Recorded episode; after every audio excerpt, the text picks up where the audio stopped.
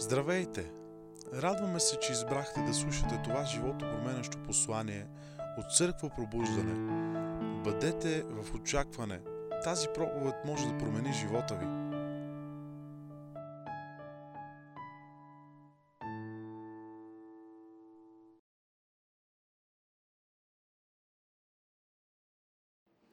И днес ние продължаваме да си говорим и аз искам да ви говоря за една от главите в книгата отново, която а, се нарича да имаш визия за бъдещето.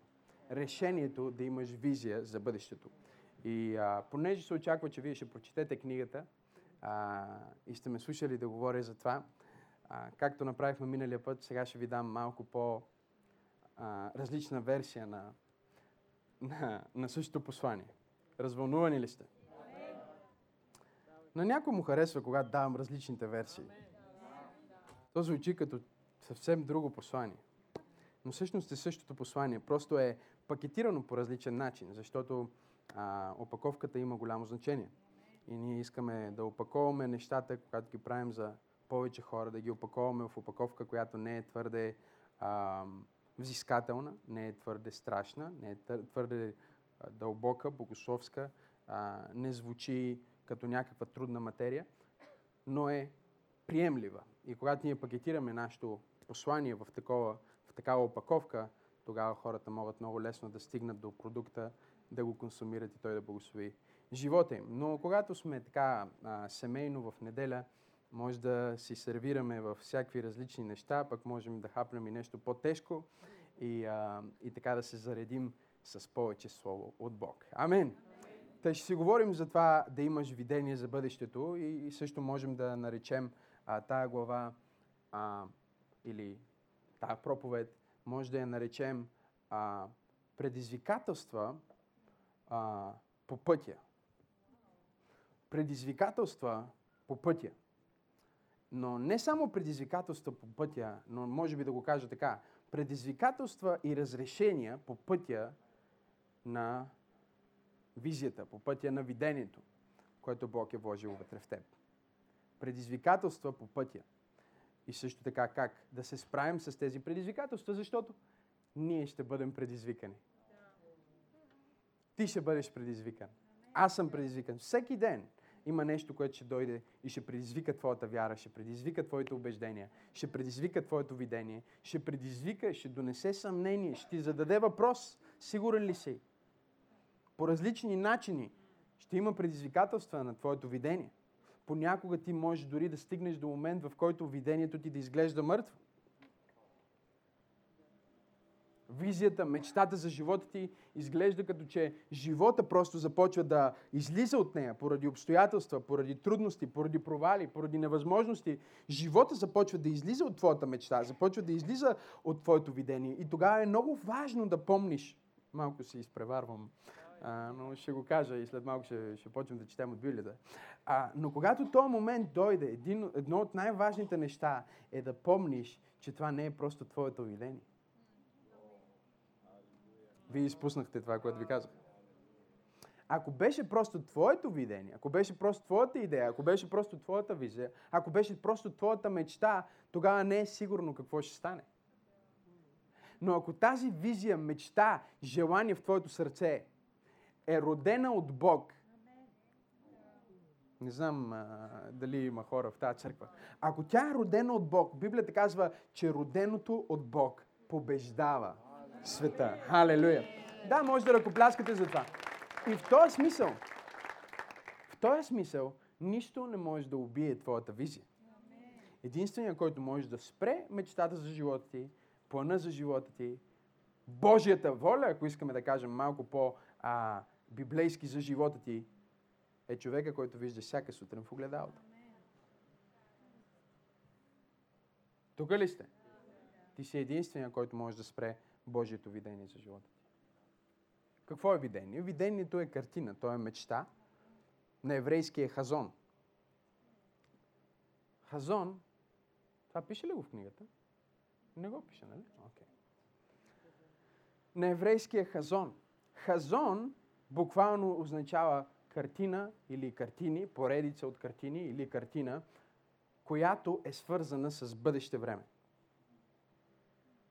ти получаваш тази импресия, тази картина в сърцето ти и тя се превръща в мечта много често.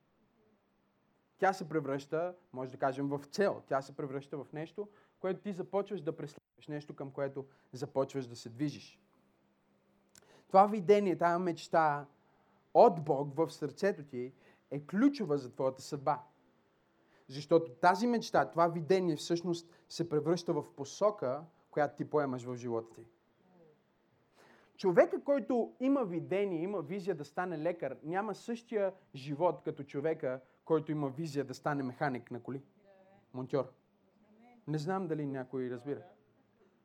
Човека, който иска да стане лекар, няма същия живот като другия, който иска да стане проповедник.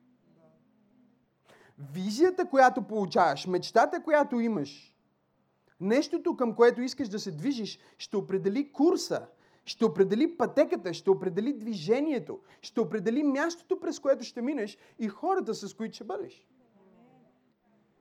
Видението от Бог е прекрасно, защото то включва много хора, но също така изключва определени хора.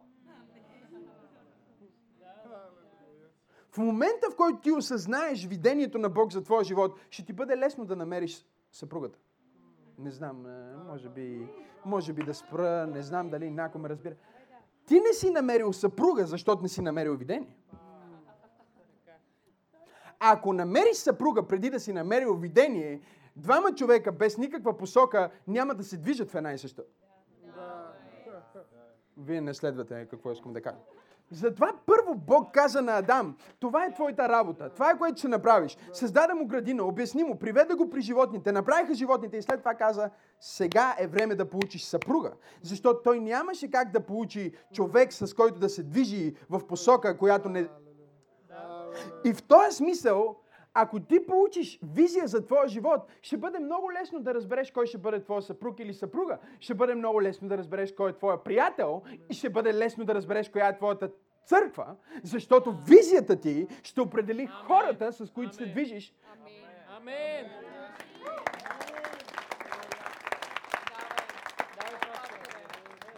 Някои хора просто не пасват, защото те гледат към друго, към друго място. Знаете ли каква е думата за разделение на английски? Division. Две видения.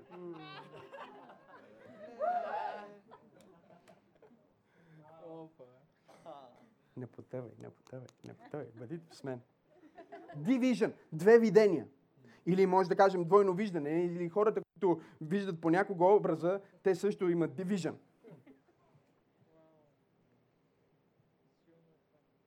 Проблемите на много семейства са, че има дивижън.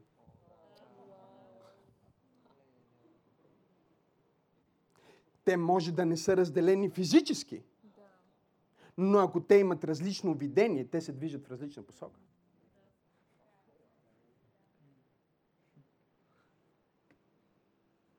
Видението ти определя, визията ти определя с кой ще прекараш време. Визията ти определя с кой ще бъдеш, кой ще бъде твой съпруг, кой ще бъде... Ти разбираш, че тя е твоята съпруга в момента, в който ти тичаш към визията, която Бог ти е дал и осъзнаваш, че тя тича до теб към същото място. И в твоето осъзнаване, че той човек тича с теб към същото място, ти разбираш, че вие имате обща съдба. Проблема е, когато ти искаш да имаш този човек, преди да имаш това видение.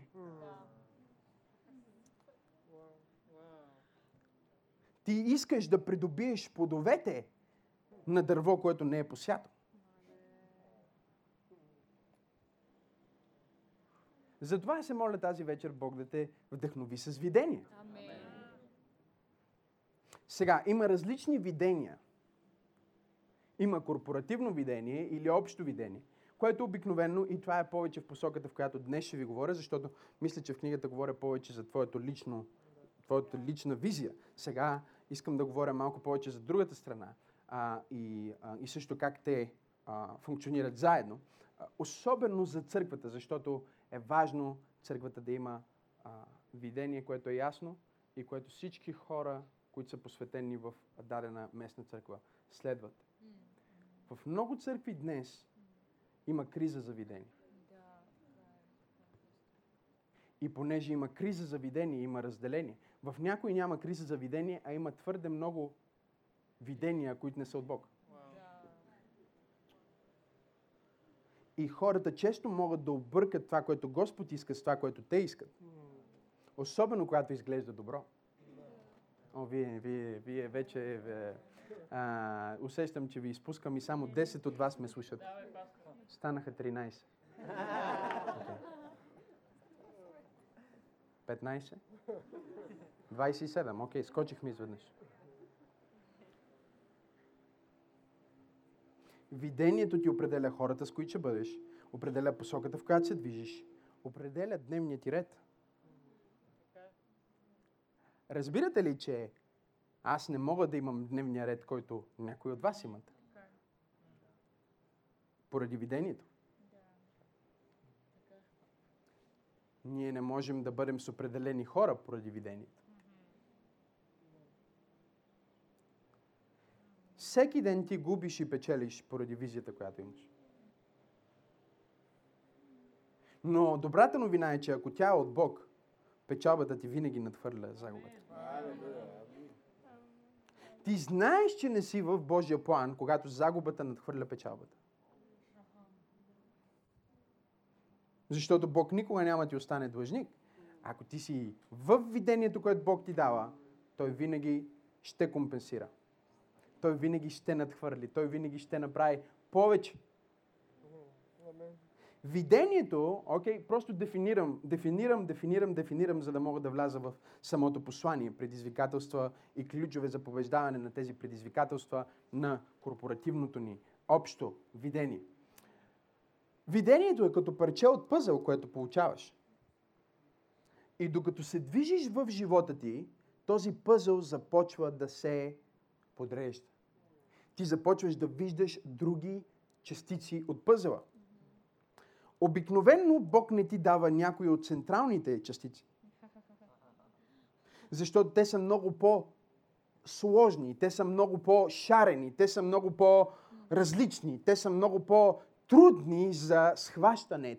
Те са трудни в смисъл на това, че е трудно да подредиш другите парчета около тях, така че да стане образ. Той ти дава едно от тези парчета, които са въгъла. Изглежда ясно, изглежда семпло, въпреки това е предизвикателно, защото не знаеш как ще попълниш тези дупчици. Но тази свята любопитност вътре в теб.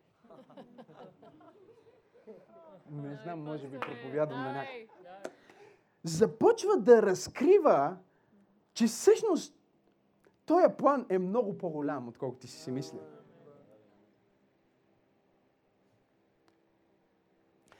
Ти си мислиш, че това зелено парче е видението на Бог. Не знам дали има хора в тази църква. И си казваш, окей, сега правиме това и вече сме го направили. И тогава идва следващото парче. И ти осъзнаеш, че това е само началото. И има много повече. Няма по-тъжен човек на тази земя от този, който е взел ъгълчето и си мисли, че е изпълнил видението. Той няма мотивация, той няма любопитство и така ще знаеш дали си с правилните хора. Ако нямат мотивация, нямат любопитство, нямат вълнение да бъдат в църквата, да бъдат с други вярващи, те са се изолирали в своето ъгълче на видение. И си мислят, че изпълнявайки тяхната малка цел – те изпълняват огромния план на Бог, защото тяхната цел изглежда огромна в техните очи. Но видението от Бог, искате ли да знаете как, дали визията е от Бог или не? Винаги е по-голяма от теб. Ако можеш да го паснеш в твоето его, не е Бог. Той трябва да конфронтира твоето его. Трябва да конфронтира нещо вътре в теб, така че да пожертваш. Ако няма жертва, тази визия не е от Бог. Визия без жертва е човешка амбиция. Тя никога няма да запълни сърцето ти. Тя ще свърши с теб.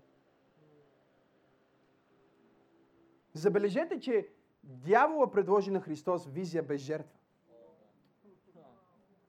Той му даде правилното видение И му каза, поклони се на мен и го имаш, без да отидеш на кръст. Плътта иска резултата без жертвата, която е нужна, за да постигнеш резултата. Колко от вас са виждали тия големите пъзели, наредени? Виждали сте един огромен пъзел нареден? Познай какво от него е време. Виждали сте тия хора, които редат пъзела и ти отиваш и за малко да разместиш нещо и те те гледат, като направо ще те отрепат? Затова аз никога не съм бил от тези, които редат пъзел. Нито имам времето, нито имам търпението, нито харесвам тия хора, които почти искат да му убият. Защото пипам техния огромен пъзел. Но те го чувстват, защото са платили цена. А ти не го чувстваш, защото не си платил цена. За тебе това е просто един пъзел. Не знам дали... Това е просто една картинка, която е наредена там. Но тези хора са вложили нещо от себе си. И сега това видение не е просто картина, която се изобразява в живота им, а е те изобразени в тази картина.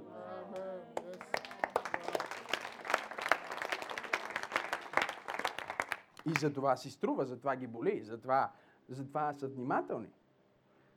И забележете, хората без видение не са претенциозни. На мен знаете ли колко често хората са ми казвали, че съм претенциозен? Че съм твърде взискателен или твърде строг или а, какво друго са ми казвали?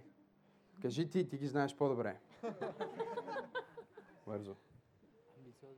Амбициозен. Твърде амбициозен. Жоро, кажи ти ги знаеш също. Какво казват хората за мен? Грандоман. Че съм грандоман, че съм арогантен. Някой казва, че съм масон. Господ ще се занимае с него. Да.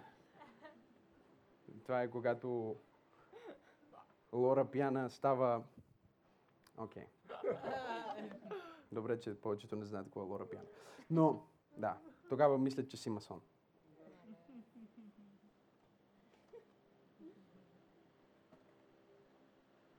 Единственият начин да изпълниш Божия план за твоя живот е да жертваш.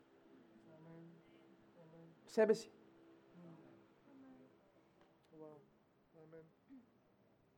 Себе си. Да станеш взискателен към себе си.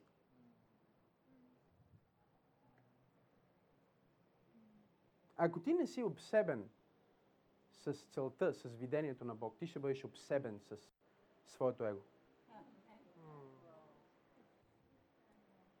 Знаеш ли, че ти си създаден, за да бъдеш обсебен от нещо? Не знам дали има хора в тази църква, може би ви изгубих. Ти си създаден, за да бъдеш ангажиран. И за това, когато не си ангажиран, започваш да правиш глупости. Защото си създаден да си ангажиран и ако не се ангажираш с видението на Бог, се ангажираш с видението на дявола.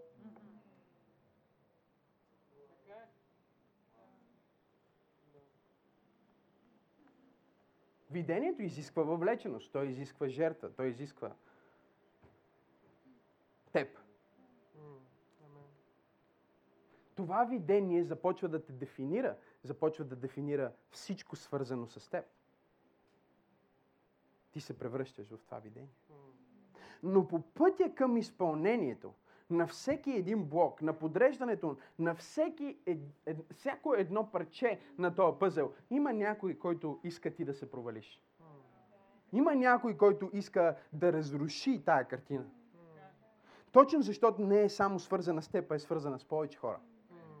Някои от вас са толкова егоцентрични и казват, о, дявола се ме атакува, виж какви проблеми имам, виж какви трудности имам, той дявола ме атакува. Вие си мислите, че сте толкова специални, че дявола само с вас се занимава. А сигурно дявола не знае името й. Дявола се занимава с Барак Обама, Ердоган, а, а, Хилари Клинтън, а, такива хора. Не се занимава с теб. Някой каза халелуя. Да, но хората нали, о, се дявола ги атакува, дявола ги преследва. Защо аз минавам през толкова трудности? Не е заради теб, а е заради видението, което носиш, заради целта, която носиш, заради призванието, което носиш, заради помазанието, което носиш, заради видението, в което участваш, понеже той е за стотици хора, той е за хиляди хора и ти си атакуван като тия стотици, защото те са вътре в теб.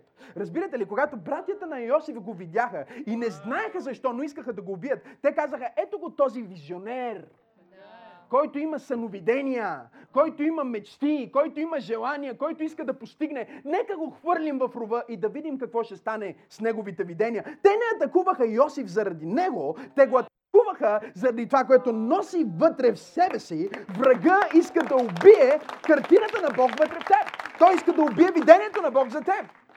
И затова ти трябва да бъдеш научен предварително за предизвикателствата, които ще атакуват това видение. О, защото ще има дни, в които ще бъдеш атакуван. Ще има дни, в които ще бъдеш предизвикан. Ще има дни, в които ще се съмняваш за собствения си живот.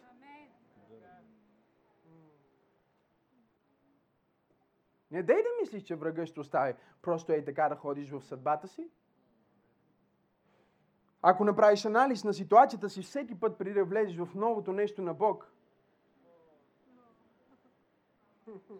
си бил на път да се откажеш. Всеки път преди най-големия пробив, който си преживял, си бил на път да спреш. Всеки път преди нещо добро ти се случи, нещо лошо ти се е случвало, което те е а, предизвиквало да останеш в тъга или в вина или в объркване, за да не можеш да продължиш напред. Но аз съм тук тая вечер, за да кажа на някой в църква пробуждане, че без значение през какво минаваш, без значение какви неща живота ти сервира, без значение какви неща дявола оркестрира, без значение какви неща хората казват за теб, за тая църква, за твоите приятели, за твоите познати или за твоя бизнес, аз съм дошъл тук да обявя, че понеже видението ти не е от теб, мечтата ти не е от теб, ти ще осъзнаеш, че твоята мечта е безсмъртна. И понеже носиш нещо безсмъртно, ти самия ще бъдеш без... Ти ще бъдеш това, което носиш. Видението те прави безсмъртен. Аз знам, че ако сега удари земетресение, което е рекордно в България, няма да кажам нищо повече, окей? Не се притеснявай, миличко. Защото жена ми казва, че всеки път, когато аз кажа нещо, става, затова внимавай какви примери даваш. Окей. Ръка на Библията да сложа. Аз знам, че аз не мога да умра. Аз може да съм в мазето на някой мол, може да съм на ръба, на някой прозорец, може да съм където и да е. Аз не мога да умра. Знаеш ли що? Защото не съм изпълнил видението. Докато има видение за изпълняване, има живот вътре в мен. И никой не може да вземе този живот. Те се опитаха да убият Исус. Закараха го на ъгъла. Бяха готови да го бъдат на 100-200 мъже с камъни в ръцете си. И Библията казва, той ще мина между тях. Защо? Защото не беше дошло. Времето не е дошло, докато видението не е изпълнен. Трябва да кажеш на дявола, който те атакува и те кара да си мислиш, че ще умреш, че ти не можеш да. Моисей имаше толкова много видения, че когато беше на планината, а, а, Бог трябваше да дойде при него и да му каже, сега е време да умреш.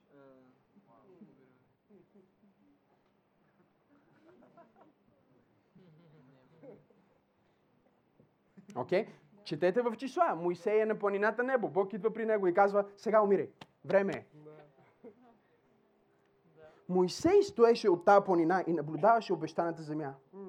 И докато той гледаше към видението, което Бог му беше дал, въпреки че той нямаше как да влезе вече в него, той не можеше да умре.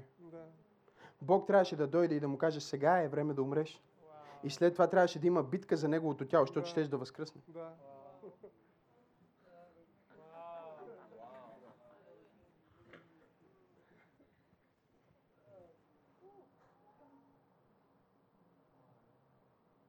Ако нямаш видение, ти вече си умрял. Ако имаш видение, дори и да изглеждаш умрял, няма как да умреш.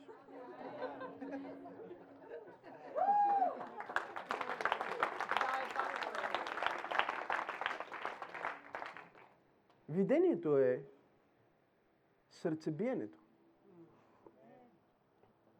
То е това, което те поддържа жив. Ставаш сутринта в дъждовен ден – Виждали ли сте ги тия хора? Които стават докато още тъмно и тръгват на някъде. На къде са тръгнали? Преследват видението. Виждаш ги стават, тръгват на някъде, обличат се. Ей, хората спът, той е станал костюмиран. И бърза на някъде. Той гони нещо.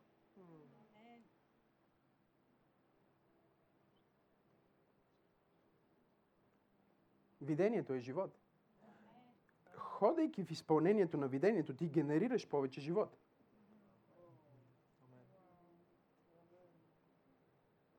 Някой си води записки. Слагайки видението пред очите си, мечтайки за това, което Господ ти е показал, или това, което чуеш, защото сега говорим за общото видение на църквата. Ако станеш сутринта и си тъжен, просто пусни някоя проповед на пастор Максим Сенов, в която си говорим за това, което църквата иска да направи. Казвам ти, няма да си стигнал до 35-та минута, вече ще си станал, ще се движиш в стаята си, ще говориш на езици, ще започнеш да си гладиш дрехите, ще излезеш, за да направиш нещо, защото това видение те кара да бъдеш активен. То не може да те остави в пасивност. Ако си в пасивност, то е защото там няма видение. Затова казва, хората се разюздват, когато няма видение. Знаете ли, че е научно, статистически, абсолютно доказано, че хората, които се пенсионират по-млади, умират по-млади? Не е ли странно? Окей. Okay. Някой се пенсионира на 43, другия се пенсионира на 65 и този, който се е пенсионирал по-рано, умира преди този, който се пенсионира по-късно. Говорим факт, стати- статистически факт.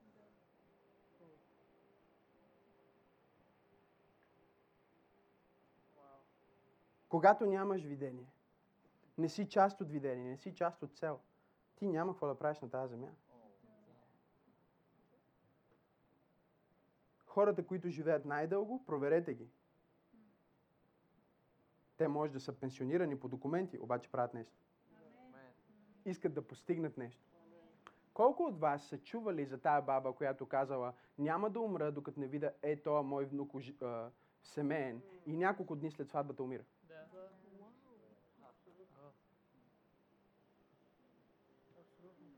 Колко от вас са чували за този човек, който казва, аз няма да си тръгна, докато не си видя внука? Знаете ли колко истории има за хора, които казват, аз няма да си отида, докато не си видя внука? Бебето се ражда, човека почти умира. Понякога може дори да е в същия ден, след като се е изпълнило видението, което е искал. Ако имаш видение, ти си безсмъртен. Единственият, който може да те убие, си самия ти. Спирайки да правиш това, което Господ ти е възложил. Ако аз спра да проповядвам, много бързо ще умра. Знаете ли, че най-великите генерали, които са умирали млади, умират точно когато казват, ще спра служението си.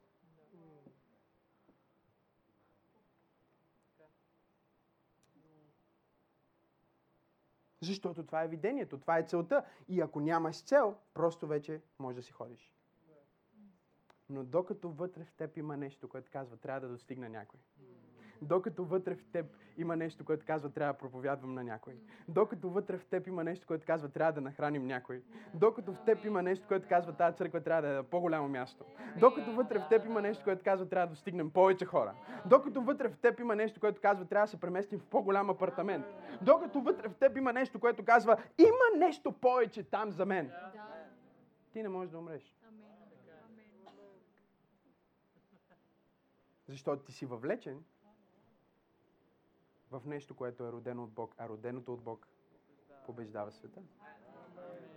Окей, okay, добре, може да ръкопляскате за това. Нека да ви дам, нека да ви дам малко, окей. Okay. Окей. Okay. Неемия, нека да отворим на Неемия. И ще си говорим от книгата Неемия днес, защото говорим за не за лично видение, говорим за корпоративно видение. Знаете ли защо?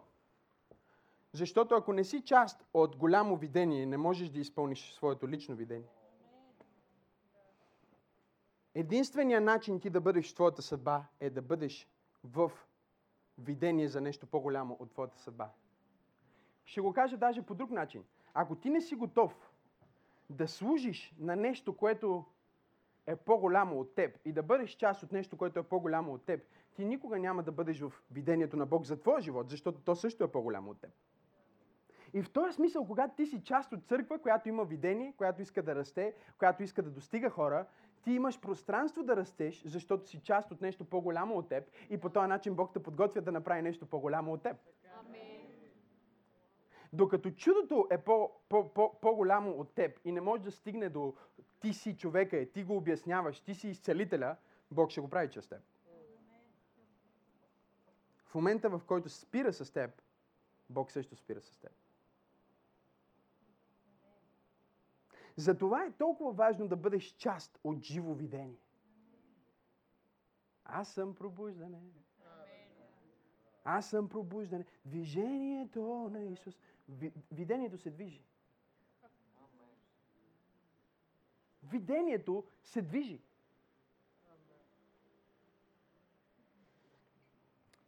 Добре, говорим за корпоративно видение, предизвикателства и ключове за победа. Вълнувате ли се? Okay. Неемия първа глава, там ли сте? Неемия се е уредил. Неемия живее добрия живот. Носи хубави дрежки. Има добра професия. Нещата за него върват окей. Okay. Но това не е мечтата на Бог. Знаете ли, аз съм уморен от хора, които объркват мечтата на Бог с тяхната собствена мечта.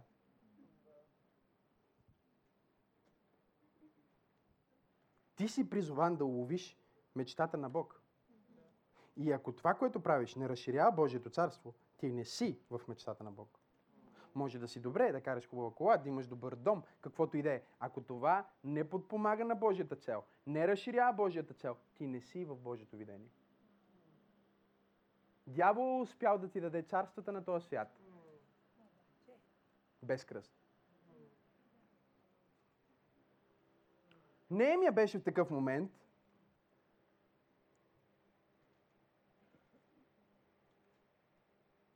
И получава новина. Окей, тук ли сте? В трети стих на първа глава.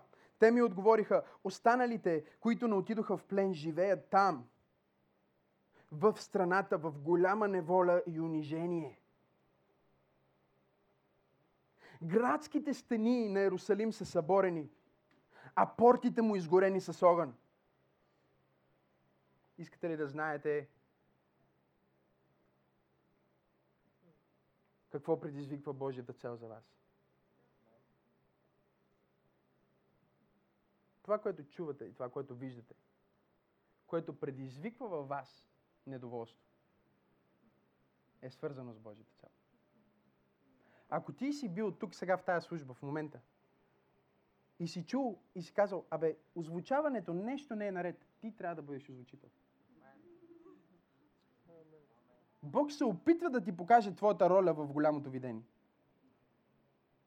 Ако ти си тук в момента и си си помислил, абе тази зала може да изглежда малко по-добре, ти трябва да се занимаваш с декора в църквата.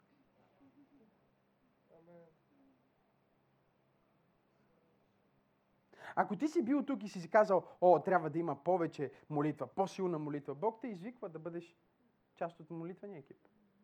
Ако си тук и си казваш, абе, реда може да е по-добър, ти трябва да бъдеш разпоредител. Това, което виждаш и това, което чуваш, което предизвиква раздразнение в теб, е Божия начин да те привлече към нещо, за което те призовава. Погледни човек до теб и му кажи свято раздразнение.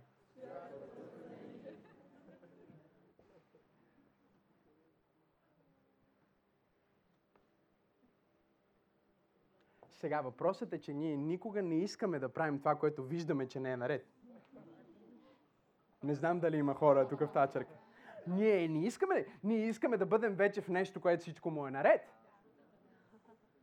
Но начинът да бъдеш част от това, което Бог прави, е да видиш това, което не е наред и да кажеш, аз съм разрешението. Да кажеш, аз съм пробужден, аз трябва да участвам, аз трябва да направя нещо по въпроса. И в момента, в който ти, ти имаш това отношение, ти вече се движиш към видението дали го осъзнаваш или не, дали Неемия разбираше, че когато чува тези думи и те предизвикват болка в него и желание за промяна, дали разбираше, че Бог го призовава с тези думи? Дали разбираше, че той трябва да построи стените?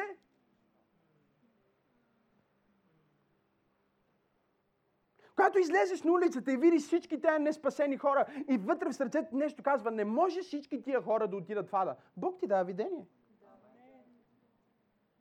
Всеки път, когато вървя по Витушка и си казвам, не, това не е възможно. Море от хора, отиващи никъде. Те си мислят, че отиват някъде. В Рафи, Джелато или Щастливеца или някъде, но всъщност отиват никъде. И си казвам, това не може да бъде.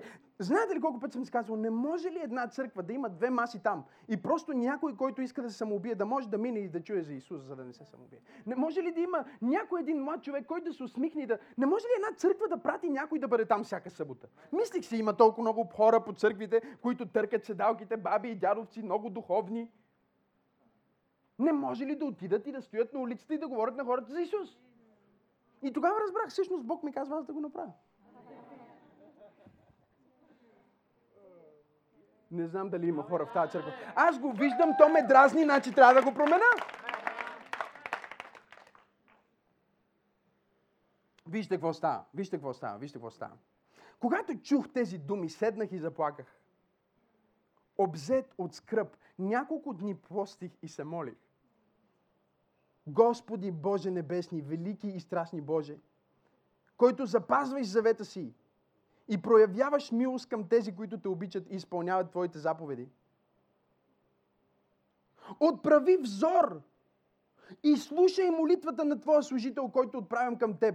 За израелтяните. Искаш ли да знаеш дали молитвите ти са егоистични? Ако се молиш само за себе си, о, Боже мой. Ако всичко е моята работа, моето семейство, о, Боже мой. Ако никога, когато се молиш в дома си, не ти идва да кажеш, Боже, моля те за църква пробуждане, моля те за пастора, моля те за хората, които се спасиха в неделя. Някои от вас си казват, добре, бе, толкова много хора се спасяват, ма не мога да ги видим всяка неделя. Това е, защото вие не им помагате. Защото Бог се опитва да привлече вашето внимание, но вие не откликвате на това, което Бог ви привлича. Предпочитате да отидете да си вземете кафенцето и да стоите и да наблюдавате как тези хора влизат и излизат вместо да отидете там и да се запознаете с тях. Вие искате някой да помогне на вас. Някой да, вас да ви помогне, вас, за вас да се погрижи. Ние трябва да стигнем до момент, в който осъзнаваме, че мечтата на Бог не е свързана с нас. Не е за нас. Тя е свързана с хората. Тя е свързана с света. И ако ти не си въвлечен с това, което Бог иска да направи, никакъв плод. Няма да имаш никакъв плод. Кое е това, което те задвижва? Кое е това, което те кара да се молиш? Кое е това, което те кара да размишляваш ден и нощ? Да изповядваш греховете си, да се покайваш за хората. За да бъдеш част от корпоративно видение, ти трябва да се идентифицираш. Неемия не каза, прости им греховете на тия грешници. Той не беше съгрешил, той беше вече друго поколение. Но той се идентифицира с хората, които бяха съгрешили. Вижте начина по който той се моли. Той казва, отправи взор, Боже, виж. А Бог му казва, виж ти.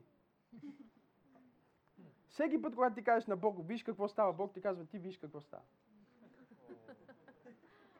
Ти казваш на Бог, направи нещо, Той ти казва, ти направи нещо. Ти казваш, Боже, помогни ми, Той казва, помогни на някой. Ти казваш, Боже, снабди ме с финанси, Той казва, ти снабди за църквата, ти снабди за някой. Той ти дава това. Някои хора казват, Бог не ми отговаря. Не, просто не ти отговаря по начин, по който ти искаш.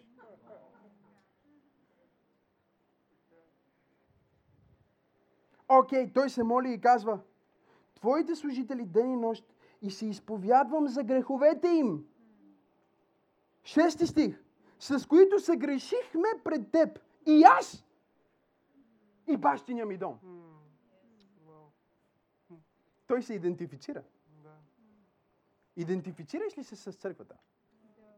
Идентифицираш ли се с състоянието на хората? Идентифицираш ли се с видението? Или казваш църквата на Максима Сен? Вашата църква. Това никога не е твоята църква. Хор, някои хора ти казват, ей, твоята църква. Аз казвам, не, това не е моята църква. Това или е нашата църква, или е вашата, ако не си част от това нещо. Но това никога не е моята. Тя е моята в смисъл, че и аз съм Но не в смисъл, че аз я притежавам. Погледни човек до теб и кажи, това е нашата църква. Кажи му, това е моята църква. И какво става, когато нещо стане, което не ти харесва? В твоето нещо ти го правиш, в чуждото нещо ти гледаш сир.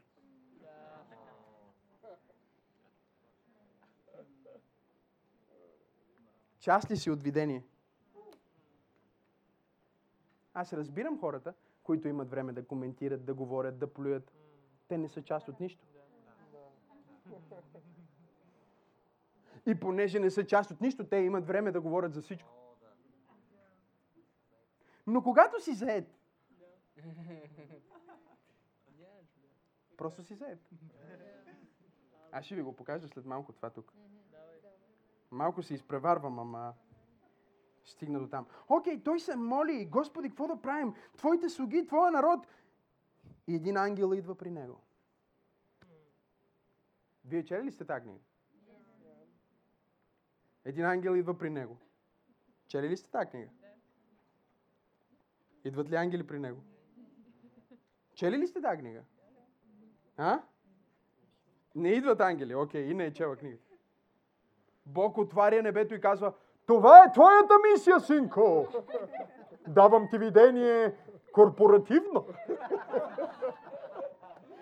Иди и изведи людите ми с твоето корпоративно видение. Няма огън, няма грамотевиче, никакви ангели. Но Неемия разбира, че той вижда това, което Бог иска той да види. И той не го вижда просто за да го знае, той го вижда, за да направи нещо по въпроса.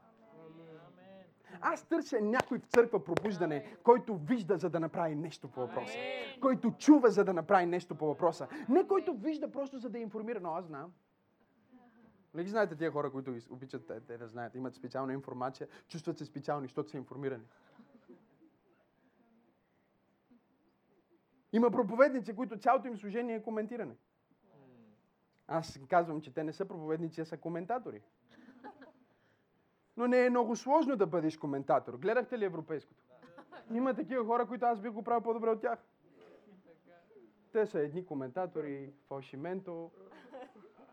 Дори не могат да коментират, но все пак, за да коментираш, не е толкова много нужно. Просто трябва да гледаш какво става и да говориш за това, което става.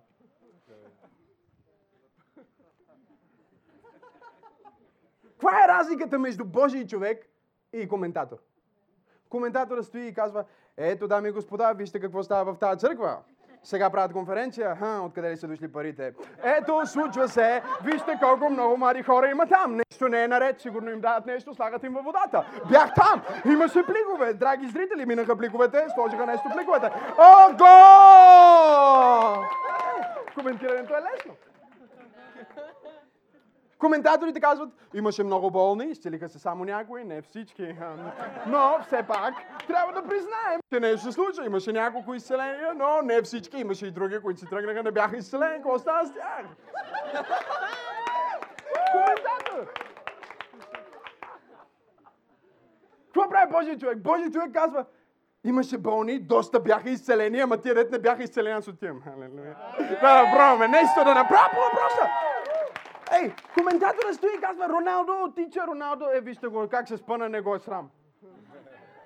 Той не знае живота на Роналдо, не говори за Роналдо.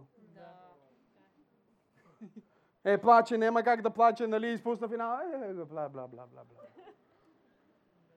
Докато играчите стоят и загряват да влязат, те стоят и плампат. За нещо, което ние вече го видяхме. Да.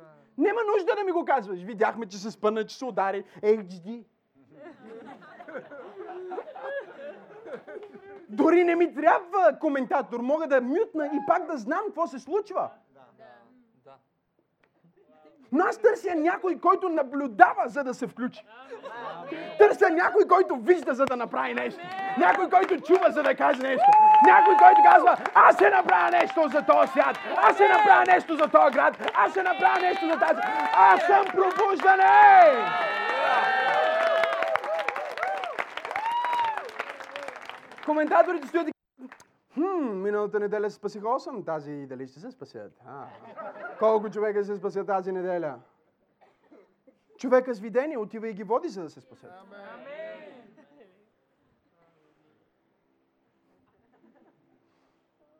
М, има нови попълнения на първия ред. Ето нови певци, барабанисти. М, интересно, какво става в тази църква, драги зрители?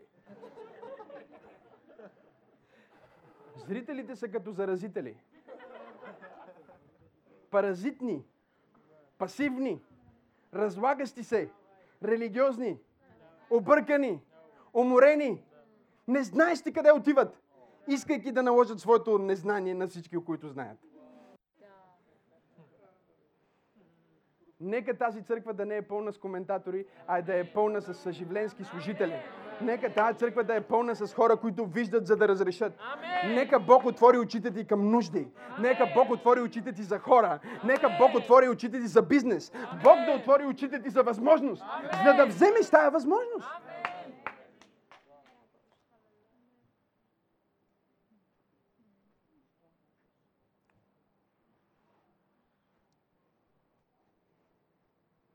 Някои от хората, които са благословили най-много живота ми, не са имали въобще.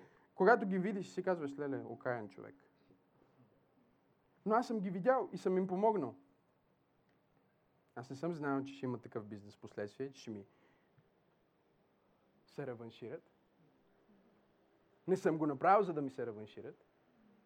Направих го, защото го видях. Те имаше и други, които ги видяха, ама нищо не направиха. Но аз направих нещо. Погледни човека от теб и му кажи, бъди в нечие видение. Бъди в нечие видение. Иначе ще бъдеш на видение. Какво значи да си в навидение? Значи да нямаш видение. Ти си в пълно навидение. Ако нямаш никакво видение. Втора глава. Тогава се обърнаха към тях с думите. Вие виждате в каква неволя се намираме. Ерусалим е запустял, а портите му са изгорени с огън. Да отидем и отново да изградим стените на Ерусалим, за да се избавим от това унижение. Те отново се идентифицират. Те не казват, те са унизени. Те казват, ние сме унизени. Докато ти виждаш някой в църквата, който очевидно е унизен, изглежда зле или мерише като че не се е изкъпал. И казваш колко е унизен, а не осъзнаеш, че ти си унизен. Защото той стои до теб, а ти не си разрешил неговия проблем. Ти не си част от видение. Когато унижението на хората и болката, през която минават, се превърне в теб, в болка в теб, тогава знаеш, че си част от видение. Когато влезеш през вратите на църквата и видиш букуче и кажеш, о, и го вдигнеш, тогава ти си част от видение. Когато го видиш, кажеш, а, ти мъза почистване, виж, нищо не правят. Тогава знаеш, че си посетител. Погледни човека до теб и му кажи видение.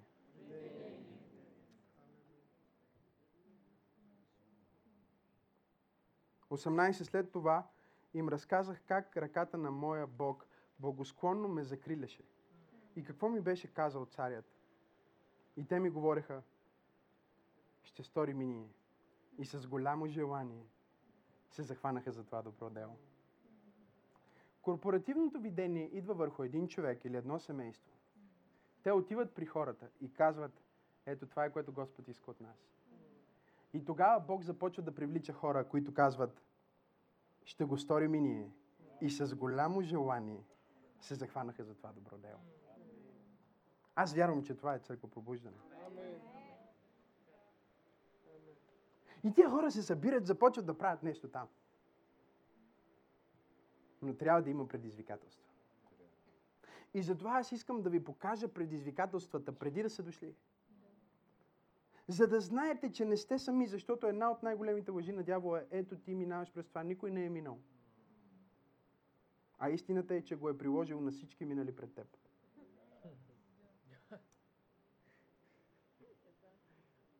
Да.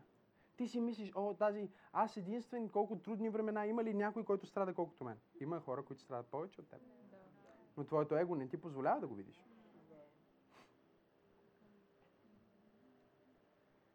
Но аз искам да те подготвя предварително, че ще страдаш.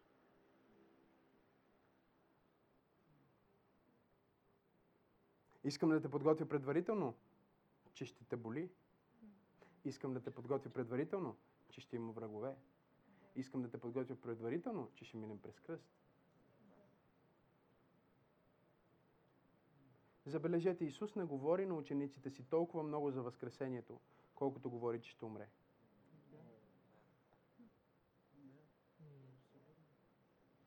Той им говори за кръста и за неговата смърт и я предрече повече, отколкото предрече своето възкресение. Затова някои от тях, повечето, всички, не го хванаха, че ще възкръсне. Те осъзнаха за обещанието за възкресението, чак след като вече беше възкръснал. Но те разбираха, че той трябва да плати цена за това, което Бог е поискал от него. Затова Петър отиде при него и каза, а, по-добре е без кръст. Дай да го направим по друг начин.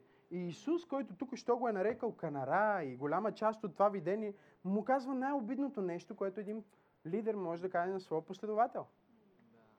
Сатана. Представяш си, Жоро, дори и аз не съм ти казвал това. Дори Сатана не съм ти казал още.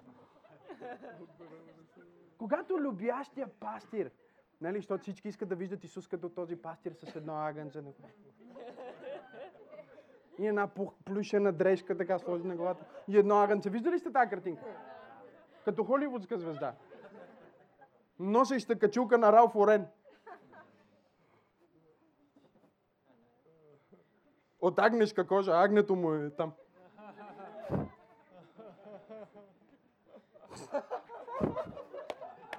Ще го хванете по пътя, да. Пастирю Христе на моята душа, където искаш ти. Мини зад мене, дяволе. Много нетолерантно. Много арогантно. Много масонско. Много амбициозно.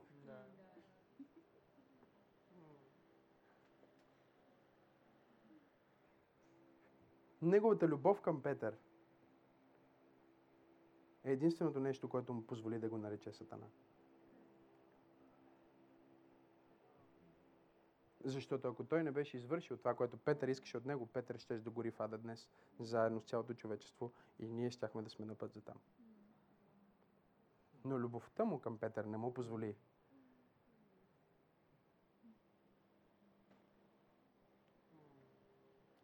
да попречи на видението, което Бог е дал. Не дай да си мислиш, че твоята любов и симпатия трябва да изпревари твоето видение.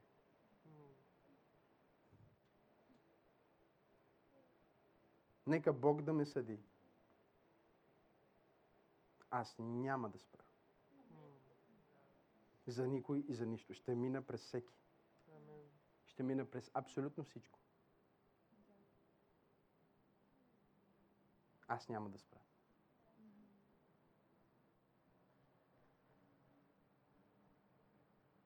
Те се опитаха да забранят на учениците. Но те не спряха. В момента, в който спреш да участваш в видението, ти си аутсайдер, що се отнася до Божията цел. Продължавам. 19 стих. Като чуха това, Моавецът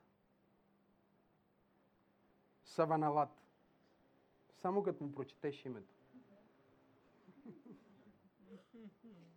Амонецът Товия,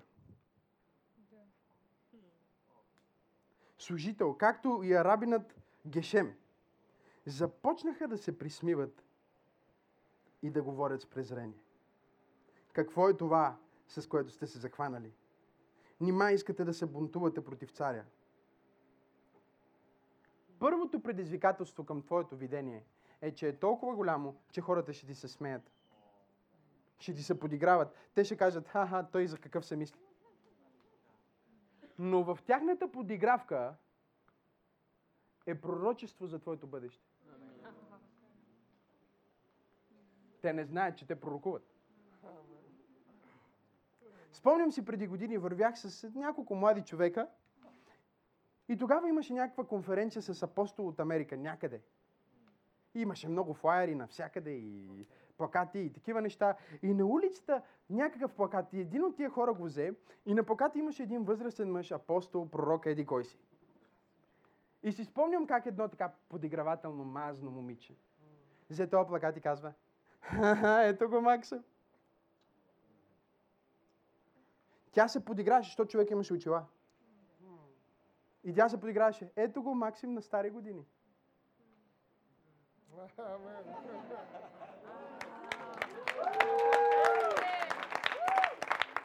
Не, вие не разбрахте.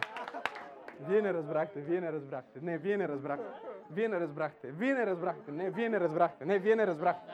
Не, вие не разбрахте. Не, вие не разбрахте. Когато хората ти казват нещо, мислейки си, че ще те обидят, ще кажат, о, той е твърде велик, той е твърде арогантен. Те не знаят, че те пророкуват това, което Бог е казал за теб. Само не го вземай навътре. Не дай да вземаш отношението. Вземи посланието.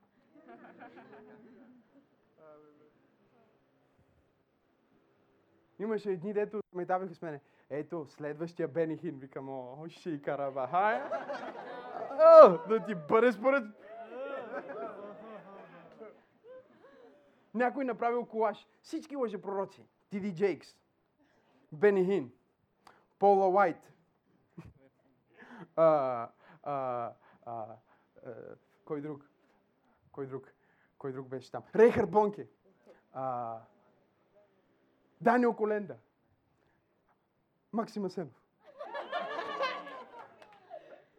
Като го видях и викам, величайте. Те виждат нещо вътре в теб. Казах, че те виждат нещо вътре в теб. Казах, че те виждат нещо вътре в теб. Казах, че те виждат нещо вътре в теб. Понякога те виждат това, което ти още не си видял. Да. Не, вие не разбрахте какво ви казах. Понеже ти си толкова смирен, понякога пропускаш колко велико е това, което Бог ще направи чрез теб. И затова Бог изпраща някой хейтър, за да пророкува в твоето бъдеще. Някой казва, е, това не е библейско. Гидеон се чудеше дали ще победи или не. И един ден реши да се разходи около лагера на враговете.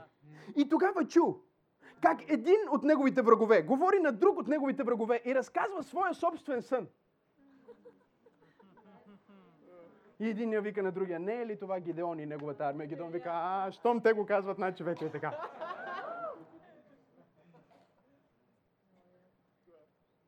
Те те мразят, не те харесват и те коментират, защото ти си всичко, което те никога няма да бъдат. И ако ти приемеш отношението, ако ти приемеш нараняването и приемеш лична атаката, ти ще паднеш в същото, което те са паднали. Никога не го вземай лично. Ако мога да, ако, ако спра тук и не проповядвам една година от този момент нататък и чуете тези думи и ги живеете, вие имате достатъчно. Никога не го приемай лично. Това е свързано с Божията цел, свързано е с Божия план и ако е свързано с това, никога, никога, никога, никога, никога, никога не го приемай лично. Защото те не атакуват теб, те атакуват самия Бог. Никога не го вземай лично. Никога. Когато някой дойде да те атакува, благослови го. Когато някой дойде да говори против теб, когато някой те осъжда, бъди като Исус. Пилат каза, ти ли си юдейския цар? Той каза, ти го вече го казваш. Дори Пилат написа на всички познати езици. Това е юдейския цар. Той не знаеше, че от неговата позиция на власт Бог го употреби да декларира на всеки познат език по лицето на земята, че това е легалният цар на Юда. Не знам дали някой разбира какво искам да кажа.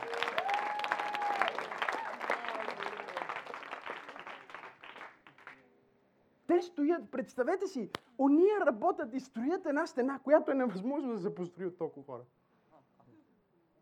И уния стоят, а, няма да стане, няма да стане.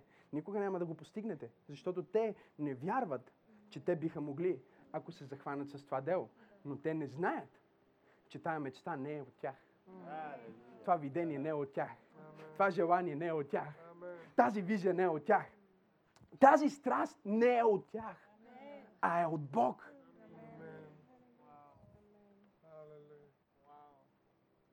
И понеже не от тях, а от Бог, и те не воюват с тях, а воюват за Бог, Бог воюва за тях. Аз искам да пророкувам и да декларирам, че Бог ще воюва за твоето бъдеще. Той ще воюва за твоята мечта. Докато ти седиш и работиш за това, което Бог ти е казал, Той ще воюва с всичките ти врагове. Той ще помогне, Той ще изпрати хора, Той ще изпрати ресурси, Той ще изпрати всичко, от което се нуждаеш. Неемия не се опита да разбере целият пъзъл. Той не се опита да подреди цялата картина. Давам ви ключове, давам ви ключове. Той не се опита да разбере как ще стане. Но откъде ще дойдат парите? Откъде ще дойдат ресурсите? Ще ме последват ли всички хора? Ще успеем ли да го направим на време? Какво ще направим, когато свършим стените? Ще имаме ли държава? Аз ли ще бъда царя? Кой ще бъде? Не! Той не беше ангажиран с който и да е друг етап, освен този, в който беше видението, в което той беше сега, беше до толкова обсебило неговата личност, беше до толкова развълнувало неговия дух, че той не можеше да обърне внимание на нищо, което се случваше.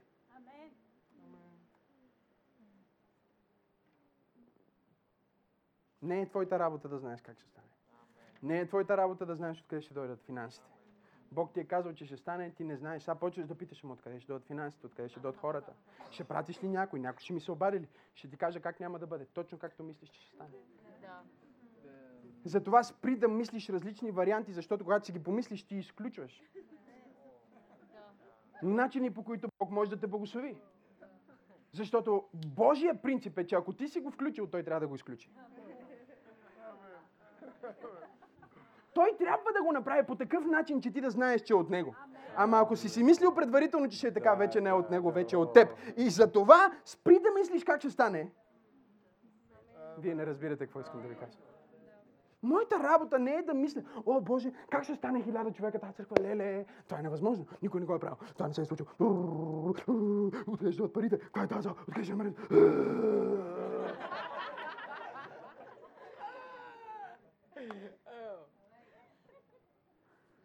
Моята работа е да дойда като енемия е, е, е, и да кажа. А, брати и сестри,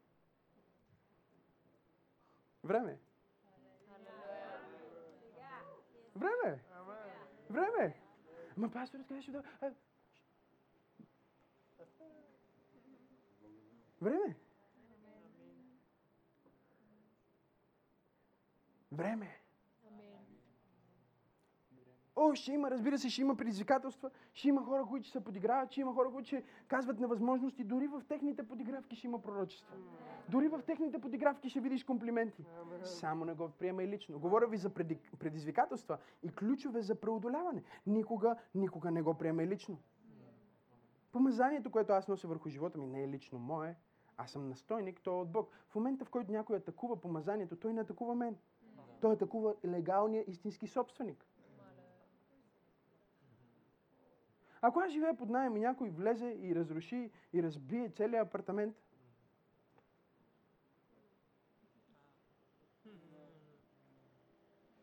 не знам дали някой разбира. Ако аз стоя в магазина и някой дойде и направи обир, той не е обрал мен. Аз съм просто продавач. Той е обрал собственика. Никога не го приемай лично. Когато някой те обижда, когато някой те атакува, когато някой ти се подигра, никога не го приемай лично. Никога не позволявай на тези думи да влязат в сърцето ти и да умърсят сърцето ти с такова отношение. Винаги пази сърцето си чисто.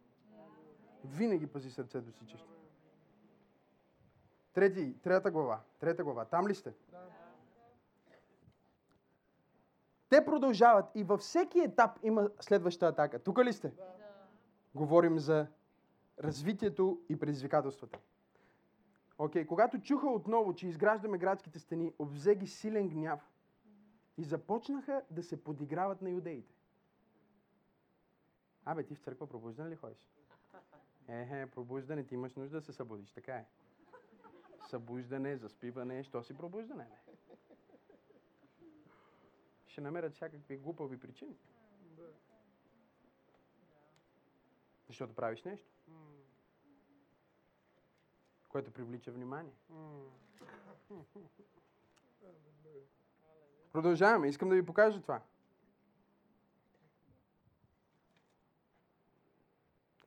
Тридесет и четири, трета глава. Пред сънародниците си и, и пред самарийската войска той каза, какво си въобразяват тези окаяни хора? Нима си мислят, че ще се укрепят и ще извършат жертвоприношения и че това е работа за един ден. Как ще съживят тези обградени камъни от руините? 35. А амонецът, който стоеше до него, добави, нека градят и лисица да мине, ще събори каменистите им стени. Дори да мине една лисица, ще събори това, което те са изградили. Тук ли сте? Да. Опозиция, която говори неверие. Опозиция, която говори страх. Опозиция, която отново обаче в себе си има нещо пророческо. Те казват, те си мислят, че ще построят и вътре ще жертват. Окей, м. какво гради Неемия? Какво гради той? Окей, той гради какво? Стена. Окей, той гради стената. Да. Той не гради храма. Да. Вие не разбирате какво искам да ви кажа. В радара на Неемия още не е дошло, че те ще жертват в храма. Той мисли как да изгради стени. Да. Дори не мисли за това, че ако има стени, ще може да има храм. Но ако няма стени, дори да има храм, ще бъде разрушен. Така че той стратегически движейки се в Божието видение, а неговите врагове дори предвиждат неща, които ще се случат. И в техните обиди, в техните атаки има пророчество. Какво са ти казали твоите врагове, което е било пророческо? На мен ми казаха, ето той голям богаташ. Аз го взех пророческо. Не знам дали някой разбира. Някой каза, е, виж го той е. Ментора му има Ламборгини, сигурно сега и той Ламборгини си купи. Аз го взех пророческо. Амен. Някой каза, напълниха зала 3 и сега сигурно и армеец ще почнат да взимат. Аз го взех пророческо. Те не го казаха така. Но аз го взех. Аз не взех отношението. Аз взех пророчеството. Амен. Защото дори бе- без те да знаят, те са пророкували Да. в твоето бъдеще. Амен. Не е ли прекрасно, че враговете ти са пророкували за твоето бъдеще? Амен. Те са пророкували, че ще бъдеш велик. Амен. Те са пророкували, че никога няма да те стигнат, никога няма да те срещнат, никога няма да постигнат това, което ти ще постигнеш. Амен. Погледни човек от теб му кажи, Бог е пророкувал, врагът ти е пророкувал. И що ме казано от двама? Трябва да се установи. О, може ли някой да ръкопляска на Бога, ако вярва? Тогава казах, чуй Боже нас, как ни презират и обърни презрението върху главите им. Нека и те да бъдат ограбени и да живеят в някоя страна като пленници. Това се изпълни в последствие. Не забравяй беззаконията им, нека грехът им бъде винаги пред теб, защото те оскърбиха онези, които изградиха стените. 38. Разрешението. А ние все пак изградихме стената и я свързахме до половина на височината й, защото народът взе работата при сърце. Те взеха видението, работата свързана с видението при сърце. Те не взеха думите на враговете им при сърце. Те не взеха невъзможностите при сърце. Те взеха видението на Бог при сърце. Аз имам нужда от някои хора в църква пробуждане, които ще кажат, аз няма да взема негативните неща при сърце. Аз няма да взема невъзможностите при сърце. Аз няма да взема думите на неверие при сърце. Аз няма дори да приемам моите съмнения в моето сърце. Аз ще взема Божието видение. Аз ще чуя думите на Божия човек и ще кажа, това е в моето сърце. Имам работата при сърце. И Библията казва, а ние свършихме стената до половина понеже хората имаха работата при сърце. В английската Библия се казва The people had a mind to build. Хората имаха ум за работа. Умът им беше фокусиран в видението и те отидоха да го свършат. Говорим за предизвикателство. Какво правиш, когато има предизвикателства? Когато Бог те е водил да започнеш бизнес и започваш този бизнес и знаеш, че Бог го е вложил в сърцето ти и не върви. Поддържаш видението си в това, което Бог ти е показал. А не в това, което се случва. Ако това, което се случва, се превърне в твоето видение, това е което ще се случи. Това е което ще продължи, това е което ще се изпълни. Но ако това, което се случва около теб, не позволи на твоя фокус да се отмести от Божия план за теб, това е което ще се случва. Това, което се случва в живота ти сега, е това, което ти си виждал. Това, на което си обърнал внимание. Четвърта глава, четвърти стих.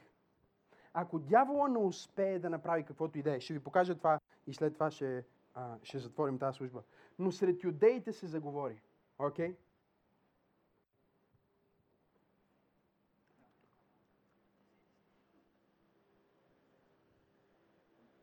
Тук ли сте? Четвърта глава, четвърти стих. Но сред юдеите се заговори. Различно ли е? Това е, защото ползвам нов превод и за това. И тези, които ползват нов превод, са в четвърти, другите сте в десети.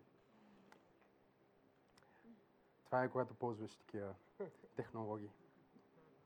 Винаги могат да сгрешат. Но сред юдеите се заговори. Носачите работят с последни сили. А срутената пръст е твърде много. Не можем да се справим с изграждането на стената. Нашите неприятели пък си казаха. Нито ще ни видят, нито ще ни усетят как ще проникнем сред тях. Ще ги избием и ще спрем работата. Ако врагът не може да окаже достатъчно напрежение отвън, той ще се опита да вкара съмнение отвътре. По отношение на твоето видение, по отношение на видението на църквата, по отношение на мечтата, която Бог излага пред теб ще се опита да води съмнение, да каже твърде много хора. Да. Твърде много работа. Знаете ли, преди 6 месеца, когато започнахме с 30 човека, или дори да се върнем по-назад, преди около 9 месеца, когато имахме затворени служби с... На първата колко човека бяха? Някой помня ли? 15? 12? А, точно колкото апостолите. Виж колко интересно. На първата служба на църква Пробуждане в една малка, малка, малка заличка – стаичка, бих казал даже. Отидохме и подредихме столовете и си сложихме пликовете. И бяхме две-три семейства. Окей? Okay? Отиваме и подреждаме столовете. Слагаме всичко, окей, okay, започваме, правим служба, събираме дарение, има слово, говорихме си за ДНК-то и така започнахме църква пробуждане. Преди около 9 месеца. Една неделя преди 9 месеца бяхме 12 човека, Жоро. И с теб сложихме масата, което беше амвон. Да. Ти събра дарението. Пастор Теди водеше хваление, а Дани свирише на една щупена китара с огромна дупка в нея. И още си я пази.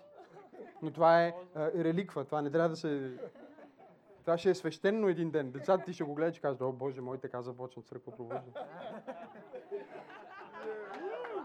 да, да, може да ръкопляскаш за това. Много са камъните, казаха. Много, са, много е пръста. И имаше хора, които дойдоха тогава с нас и докато бяхме малко, се чувстваха комфортно.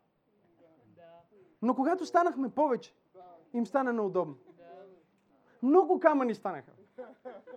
Много пръст, много духли, много служители, много изцеления, прекалено много хубави неща. Не могат всички. И не могат те да бъдат вече център на... А, не, вие не, не. Толкова много хора има, че те почват да се губят. Няма как да се справим. И, окей. Забележете обаче, че същите неща, заради които те казваха, че няма да успеят, е материала, от който стената се изгради. Да. Невъзможностите по пътя са материала, от който твоето видение се изгражда.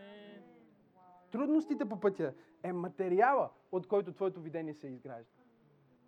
Плана на Бог не е просто да стигнеш до нещо хубаво.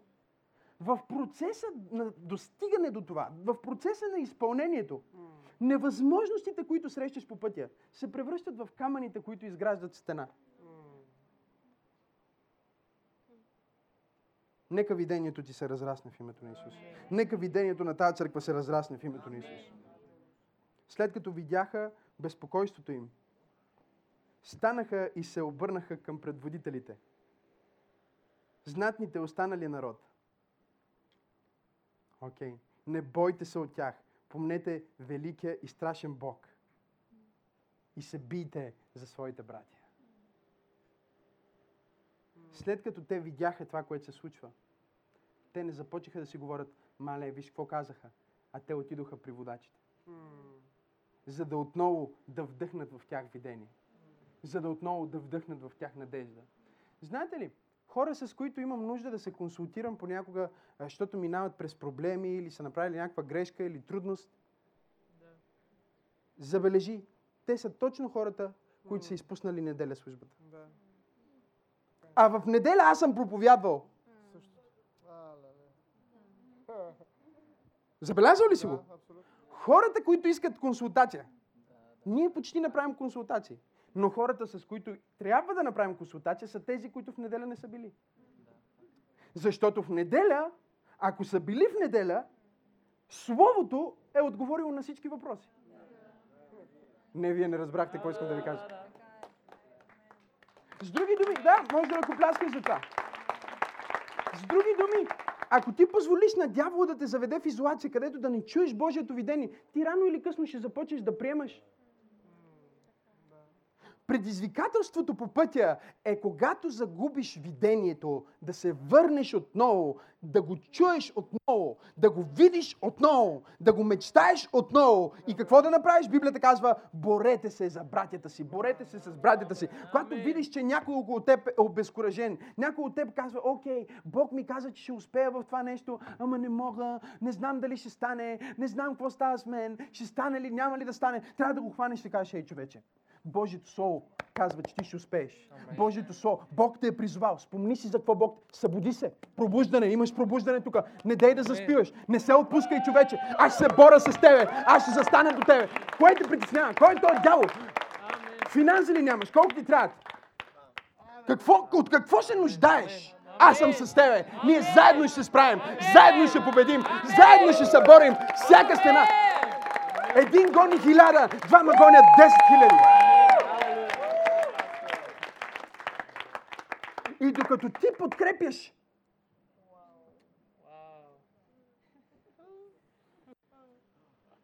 ти разширяваш видението.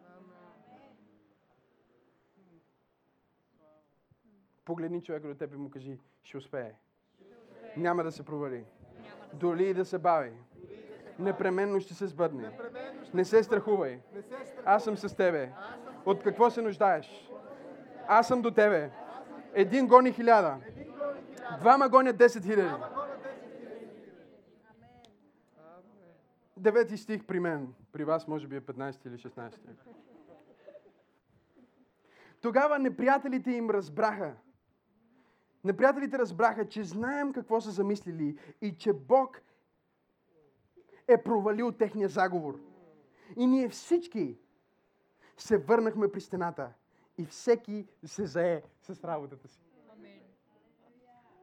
Всеки се зае с работата си. Продължавай да работиш за видението. Продължавай да работиш за мечтата. Продължавай да работиш за това, което Бог ти е възложил. Не дай да прекарваш време в твърде много разсъждения как ще стане или дали няма да стане. Ако те стояха просто така да гледат или да правят крачки и да мерят колко е дълга тази стена за Бога, колко висока трябва да направим, те никога нямаше да пристъпят. Но понеже те бяха там и работата беше в техните ръце, те не можеха да видят колко е голям докато не направят след това няколко крачки назад, след като са го изградили, за да видят какво са построили. Знаете ли, бяхме вчера в Филип и сега като видях тази снимка си казвам, мале, много хора бяхме. Защото докато си в работата, големината не може да те оплаши. Защото голямото е в малкото. Видението ти, голямото е в малкото. Голямото е в малкото. Бог не те изпитва в големите неща. Християните сме понякога доста глупави, защото Бог не ни изпитва в големите неща. Ние си мислим, че когато страшно нещо стане, ето Бог ме изпитва. Не. Бог те изпитва в малките неща. И ако ти си въвлечен в малките неща и си верен в малките неща, ти минаваш всеки тест. Амен. Амен. Окей. От този ден нататък, половината от хората бяха заети с работата, а другата половина стояха с копия, щитове и лъкове и в брони. Предводителите насърчаваха всички юдеи. Лидерите говориха мотивация, лидерите говориха видение. Те казваха, Бог ще го направи, ще стане, не се страхувай, не се отказвай. Една част от хората работиха по стената и гледаха към видението, а друга част от хората гледаха към хоризонта, за да защитят това, което изграждат.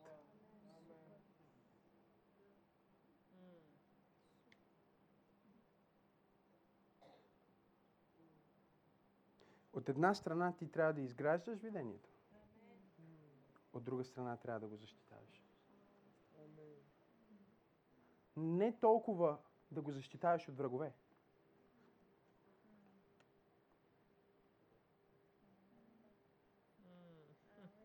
които могат да дойдат и да се опитат да го спрат. Но да го защитиш от някои от тези тайни заговорници, които бяха влезнали, за да оставят някоя друга дупка. Вие изпускате това, което искам да ви кажа. Много хора мислят, че Бог им каза да защитават, защото, о, ако дойдат армите. Не. Бог им каза да го защитават от тези, които заговорничаха, които дойдоха, за да бъдат с тях, но не вярваха в това, което правят и искаха да повредят. Погледни човек от теб и му кажи, бъди пазител на видението. Бъди пазител. На ДНК-то. Бъди пазител на ДНК. Всеки път, когато видиш някой, който действа обратното на това, което е в нашото ДНК. В нашото ДНК е почет, а той не я отдава. Ти вече знаеш, трябва да си внимателен. Трябва да си пазител на ДНК. Ако можеш да го научиш, ако можеш да му помогнеш, ако можеш да го издигнеш, прекрасно. Ако не приема, бъди внимателен. Бъди пазител на Божието видение.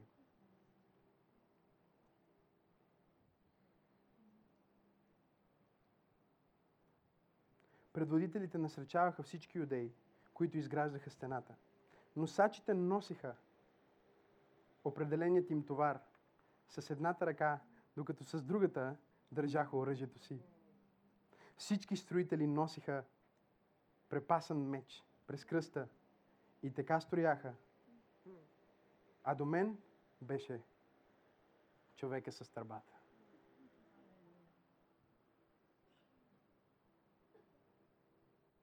Всички носиха Божието Слово.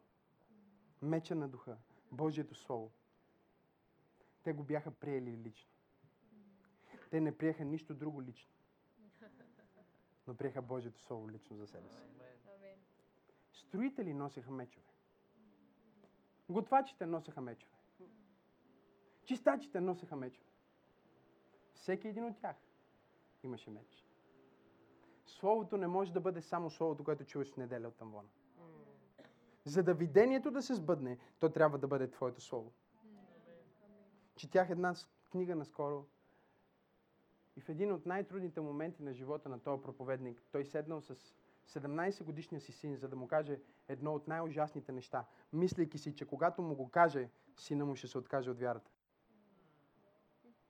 И в момента, в който този проповедник седнал при сина си и му казал, това се случи, това стана, помълчали малко и след това му казвам, надявам се, че няма да се откажеш от вярата заради това. Неговия син го погледна и му казал, спокойно, татко, аз имам лично откровение за това кой е Исус. Ти трябва да приемеш лично откровение.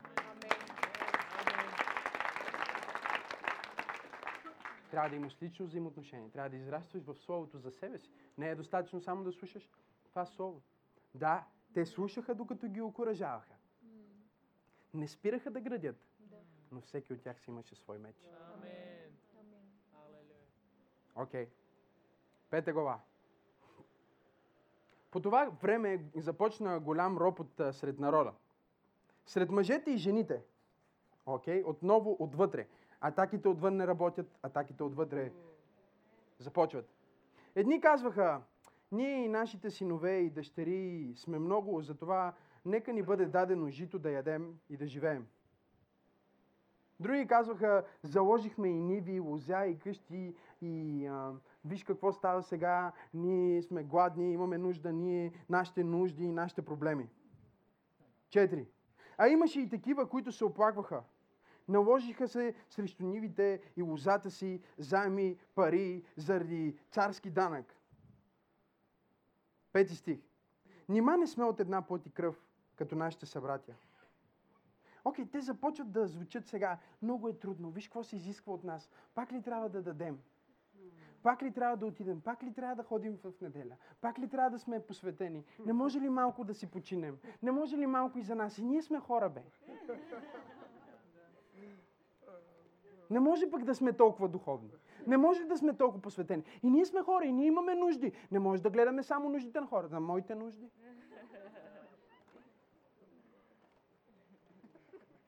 И аз имам нужда от храна. Давай, пастор. Не, абсурдната причина, поради която хора си тръгват от църквите, не се хранят там.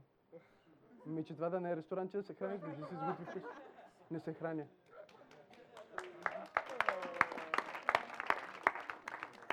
Ако не се храниш, вземи, Бог ти е дал две ръце, сготви си една салата, е нещо.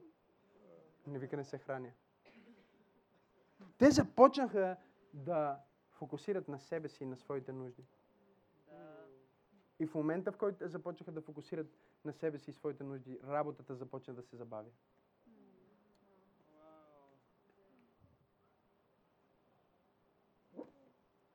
Аз никога не съм позволявал през живота си и в служението си моите лични нужди да застанат пред нуждите на Божието царство. Никога. И затова съм толкова благословен. Затова имам много пари, затова имам хубав автомобил, затова имам хубава жена. Затова имам всичко, което поискам да имам, защото никога не съм правил компромис с Божията цел. Бог е мой свидетел и жената, която е на първия ред е мой свидетел. Дори когато а, имахме едни финанси, които ни бяха дадени като благословение, за да започнем живота си, ние казахме всичките ще ги дадем сега за Божието царство. Никога, никога, никога. Защото какво ми остава, за какво живея, ако не за Божието царство? Ако твоите лични нужди, твоите лични проблеми, твоите лични ситуации започват да изместят фокуса от вид... голямото видение, работата започва да се забавя. А в момента, в който ти пренебрегнеш своите лични нужди, една от ценностите, най-великата ценност на християнството е саможертва. И забележете, някои от тях бяха жертвали, но сега обясняваха колко много са жертвали. Някой да ми върне жертвата.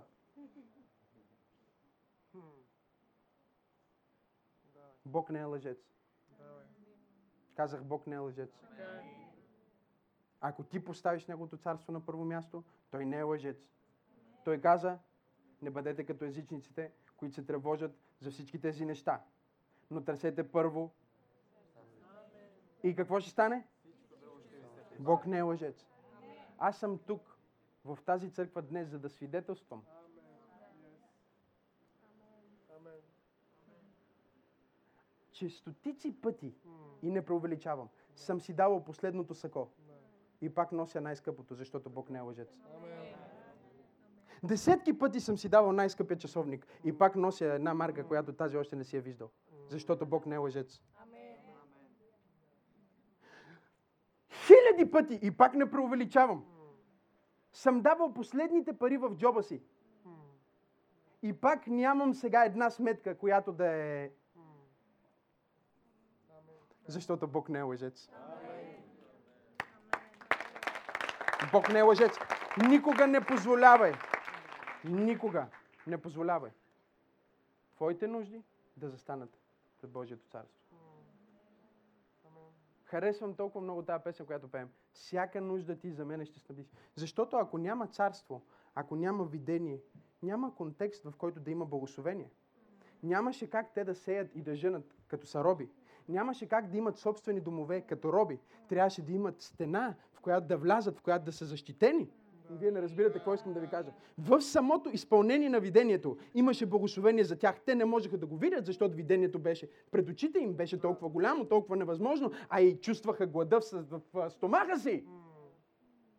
Но понеже видението беше по-важно, след това те можеха след 52 дни. Не знам дали има някой в тази църква.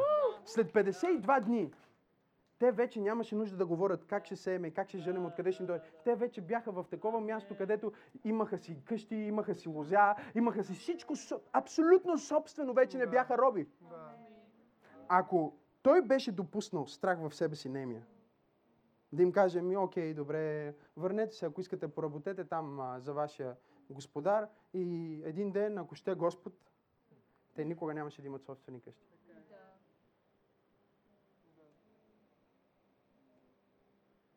Видението ще бъде атакувано с твоите лични нужди. И когато това се случи, е време за саможертва. Това е най-великата християнска ценност. Саможертва. Агне на клане е господаря на нашата религия, на нашата вяра. Агне на клане, което ни издаде звук.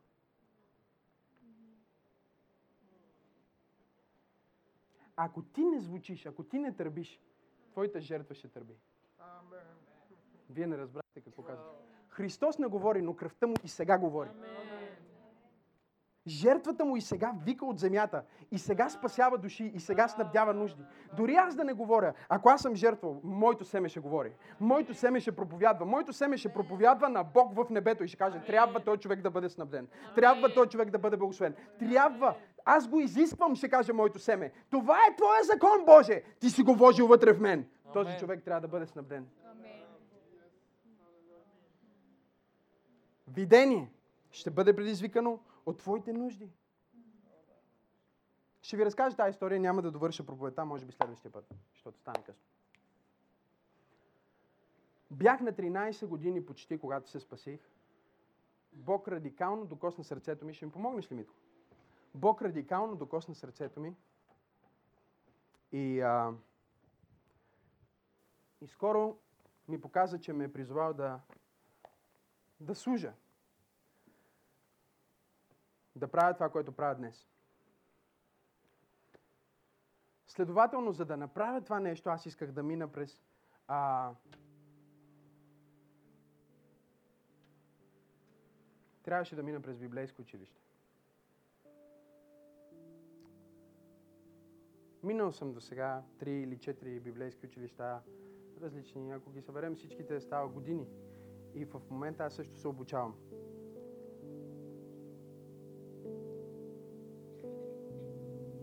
Имах една ситуация. Бог ме спаси, говори ми за бъдещето, даде ми видение. Но майка ми същевременно заживя с човек, който я пребиваше от бой. Искам да ви споделя тази история. Пребиваше от бой брутално. Говорим за такъв бой, който е а, безмилостен. пред мен, понякога посягаше на мен. Трябваше да се разделя с тях, те живееха на квартира. Отидох да живея на къща, където нямаше ток, нямаше вода. По това време имаше рекордни минусови температури, Жор. Бог ми е свидетел. И има хора, които са ме познавали и тогава. Беше минус 26 градуса. И аз отивах от другата страна на улицата всяка събота, за да напълня една кофа с вода от, от, от, от мивка, която цялата е заледена. Виждали ли сте зимата как външните мивки, целите се заледяват, има лед. Отивах с една кофа, пълних вода и отивах в баня, в която дори нямаше плочки, а беше на бетон, на цимент. И се поливах с ледена вода в минус 26 градуса, без ток. Треперех, докато се поливах. И понеже нямах пари да си купя душгел, ползвах тес за миене на чини. Зелен. Ябълка. Тук ли сте? Искам малко да ви говоря, защото хората виждат живота ти, но те не разбират, че ключа е саможертва.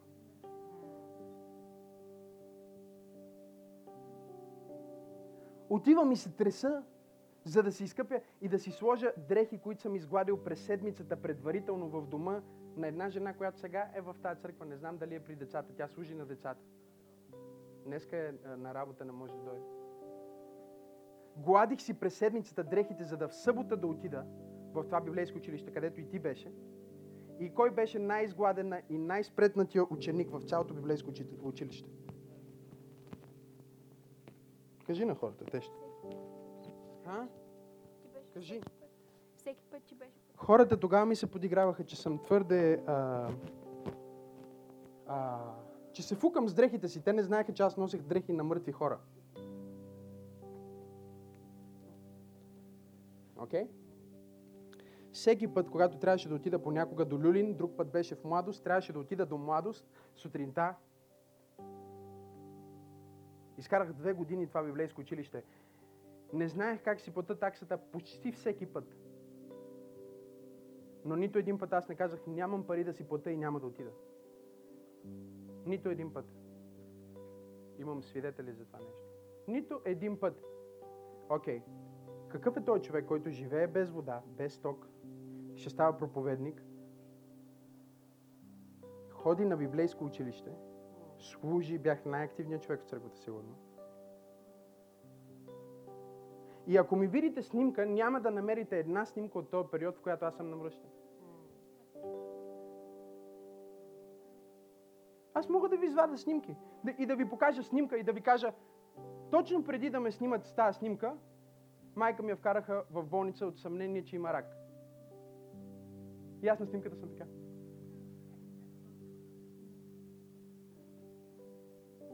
Имаме много разглезени християни днес.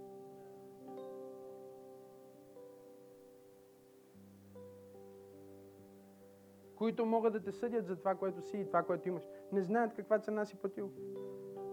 Трябваше в минус 26 да ходя през Западен парк, за да отида в Люлин на библейско училище.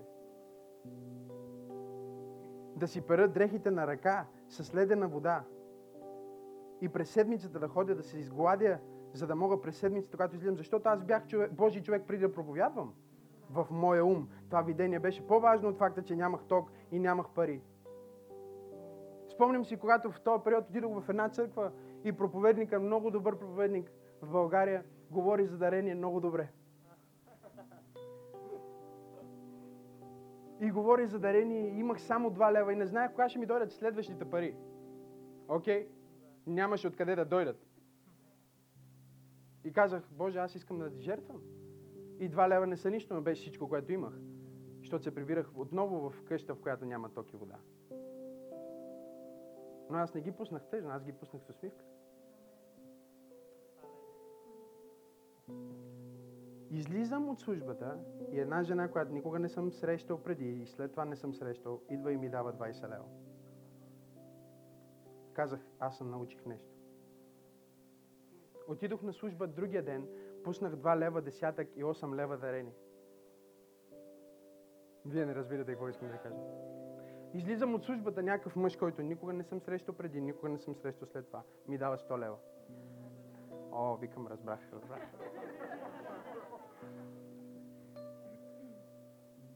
Ако търся първо Неговото царство. Живях така две години. Две години майка ми беше с 100 човек, напред-назад. Накрая почти умря. Ситуацията беше толкова страшна, че майка ми трябваше да избяга от България. Този човек ни преследваше.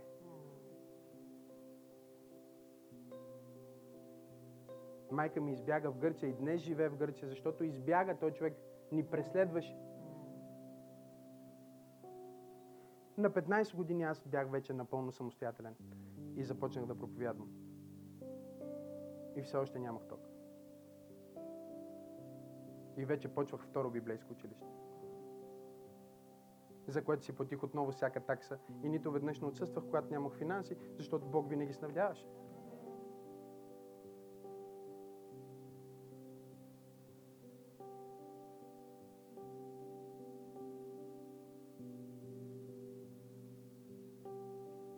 Имаше хора дори с мен, които сега са в църквата, които тръгнаха тогава и знаят много добре живота ми. И някои от тях решиха да не сложат Божието царство напред.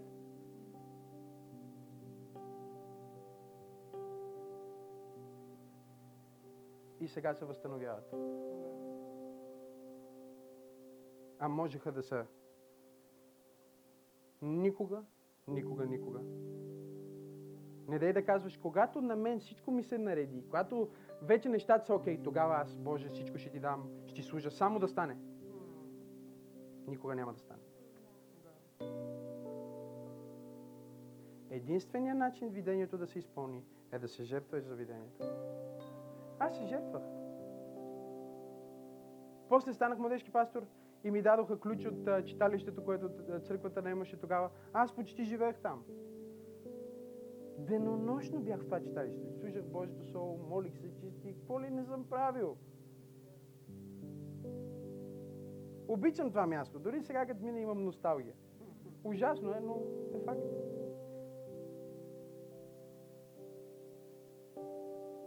Идват мисионери от Швеция. Ще ви кажа малко история от моя живот.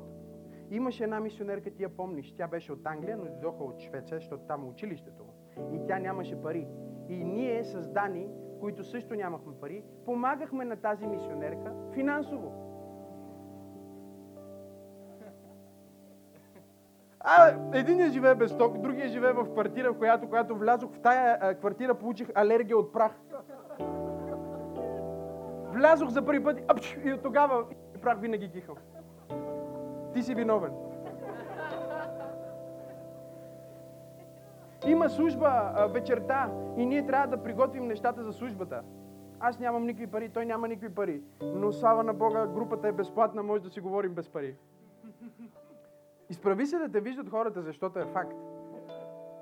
И аз му казвам, колко пари имаш? Той вика, ми 25-30 стотинки. Пред Бог съм могъщи. Той с надежда казва, ти колко имаш? 53. Когато броиш 53, вече знаеш, че ти трябва. Минали сме през някои моменти, окей, но никога Божието царство не е било на второ, винаги е било на първо. Били сме гладни в служби и никога не е било проблем, защото сме били нахранени от Божието присъствие. А нещата, които ние правим днес за помощниците, италианска вечер, мексиканска вечер, не се правиха много за нас тогава. Ние бяхме доволни, че пастора си е забрал кутийката с After в отключен офис. И Бог знае, че не ги крадяхме, само се вземахме.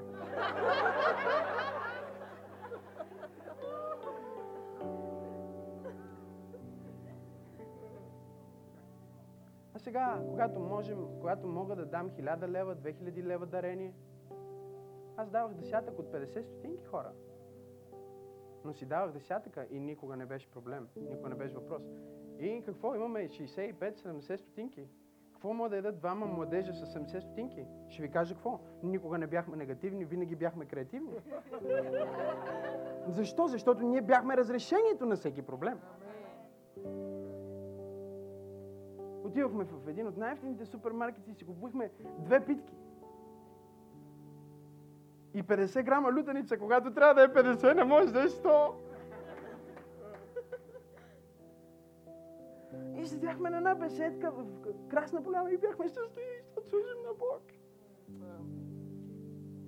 И Божието царство е в нас и ще се случат чудеса.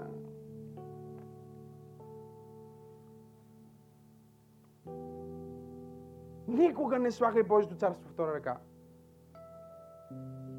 Никога не слагай себе си на първо място. Ако сложиш себе си на първо място, ще загубиш всичко.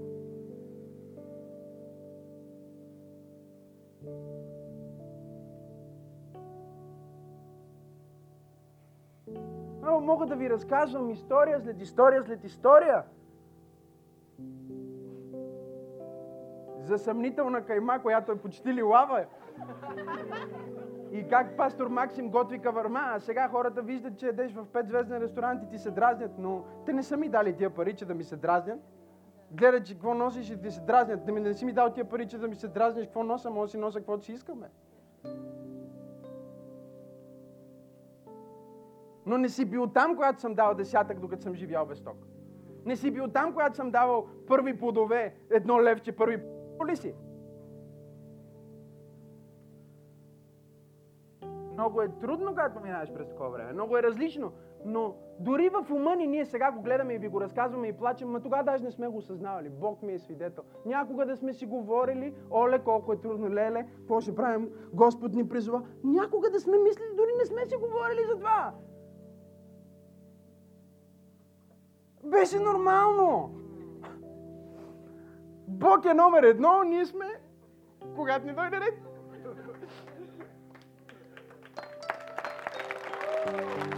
Факт, Божий факт, Божий факт, Божий факт.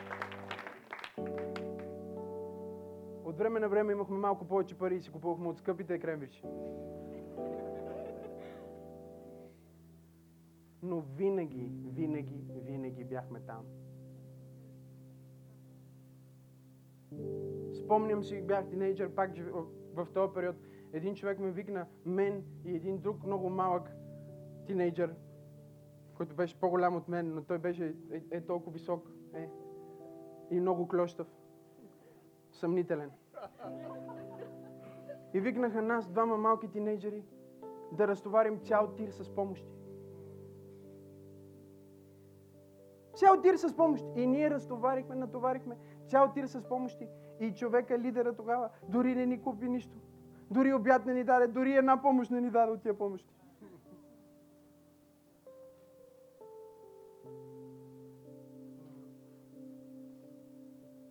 Това е нелегално най-малкото. Отиваме сутринта на границата, почваме, товариме там, товариме един тир, натоварихме двама човека. Ти не беше тогава. И след два дни той човек каза, че ние сме взели някакви помощи, сме откраднали. От църквата ние не... Божий факт, никога. Дори не сме си мислили. Ние одиме и товариме и казваме, това е за бедните. Ние не знаехме, че ние сме бедните. Ма ние го товарим за бедните и не знаем, че ние сме бедните. Бе. Сираците. Ми, аз съм половината. Как, поне трябва. Не, дори не съм си го мислил, защото в ума ми аз не съм бил от бедните. Отиваме, къде отиваш? Отиваме да товарим един тир помощи за бедните. Ти си от бедните, човек.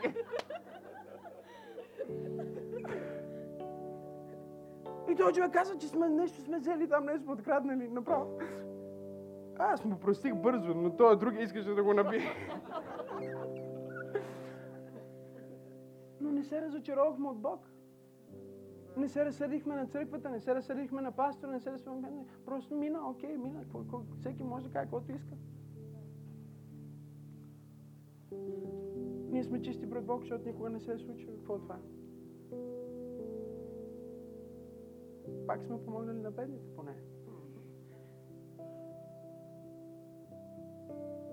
Но никога ние не сме били номер едно. И понеже Бог винаги е бил номер едно, той ни, ако ние правим Бог първо качество, Той и нас не може да ни направи второ. Ако ние му даваме най-доброто, Той не може да ни даде по-лошото. Това би значило, че ти ще нададеш Бога, бе.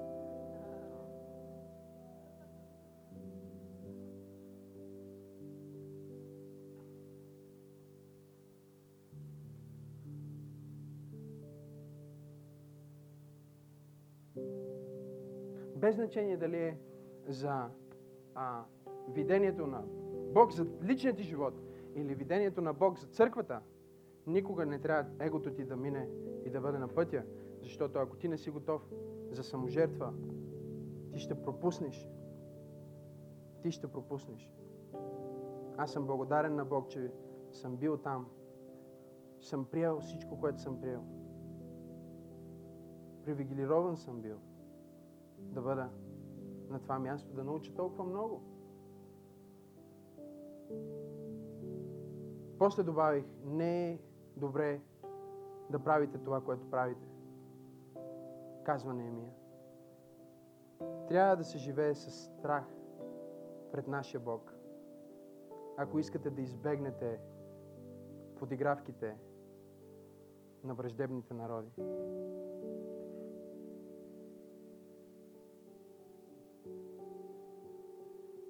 И когато те се опитаха да го вкарат в капан, след това Неемия да го спрат, в 8 глава той им каза, аз изпратих пратеник да им отговорят, заед съм с една много важна работа и не мога да дойда.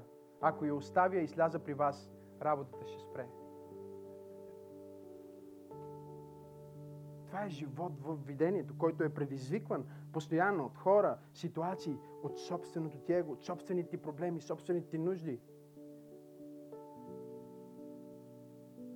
Живот на видение е живот разпънат на кръст, в който губиш всичко, за да възкръсне и никога повече да не умре. Аз съм бил беден, никога повече няма да бъда беден. Аз съм бил хронично болен, никога повече няма да бъда хронично болен. Аз съм ял синя кайма, повече никога няма да ям такава. Променил съм се и никога няма да се върна назад, защото умрях в Христос, в Неговото видение, в Неговия план. И остана само Той и Неговото видение. И в това видение аз съм благословен. Нека затворим очите си и да наведем главите си цялата зала.